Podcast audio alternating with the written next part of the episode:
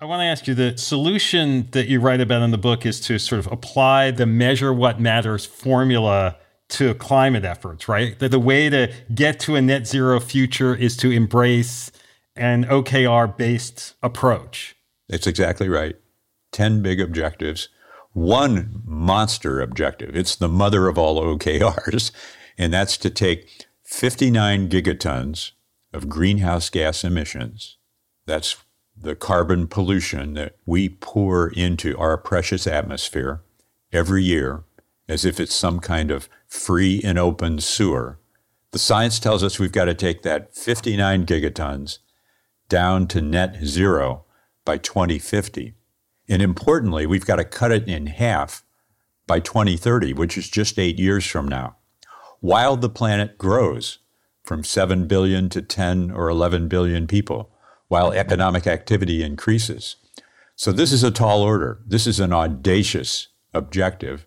The first half of the book, you're breaking down what's required, like transportation has to break, food, energy grid, and so on. Like for food, we're going to cut consumption of beef and dairy and lower food waste and that sort of thing. You're doing the math part by part so that we can figure out how to get there without necessarily having unsavory or impractical impacts. Yes, exactly. Every one of these objectives is like a good OKR. It's bold, it's visionary, it's clear, it's long lived.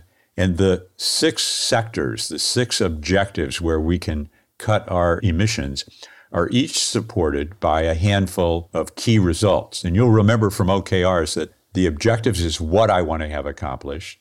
The key results are how I'm going to get it done. And good key results are measurable, time bound, specific, clear. And for example, I'll pick one. Let's just go to objective number one, which is to electrify transportation, which simply means power our vehicles with electricity instead of with gas and diesel. If we achieve that objective, we'll take eight of our 59 gigatons per year down to two gigatons per year. We won't entirely eliminate it, but we're very quantitative about that. And then to get there, there are six key results. The first one, key result 1.1, says we got to get to price performance parity between electric and internal combustion engine vehicles in the United States by 2024 at a price point of $35,000. And since this is a global plan, Bob, we also specify that in India and China, we've got to get to $11,000 for an electric vehicle by 2030 to be competitive. So these are carefully curated, thoughtfully chosen, vetted by scientists and policymakers. I want to invite your readers to go to the website speedandscale.com because they can get this plan, download it for free, each of the 10 objectives, the 55 key results.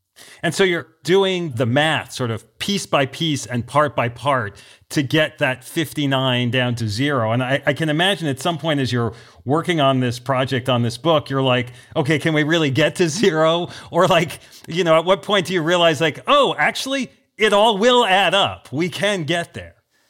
Oh, that's such a great question.